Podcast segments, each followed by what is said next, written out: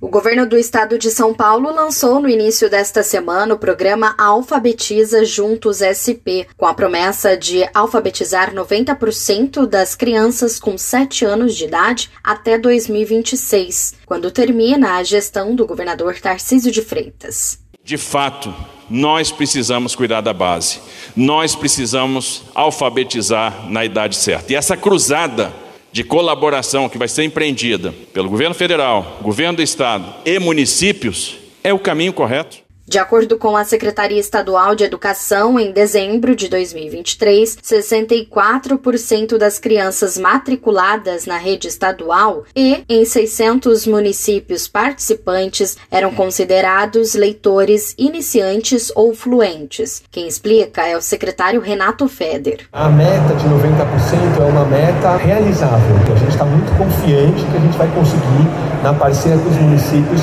essa, esse resultado de 90% dos alunos leitores no segundo ano. Atualmente, 1.400 escolas estaduais oferecem os anos iniciais do ensino fundamental e também vão integrar o programa com o objetivo de ter uma alfabetização completa até o final do seu ano letivo. E por último, a premiação que a gente está também lançando hoje, tanto no reconhecimento com os troféus dos melhores municípios do ano passado. Ano que vem vamos ter troféus também, mas um prêmio em dinheiro diretamente para as escolas municipais que evoluírem na aprendizagem dos seus estudantes. O Alfabetiza Juntos SP é uma iniciativa da Secretaria de Educação com o apoio técnico da União dos Dirigentes Municipais de Educação do Estado, a Fundação Lehman, o Instituto Natura e a Associação Bem Comum. Segundo a atual gestão, não existe qualquer contrapartida financeira por meio do Estado para o projeto.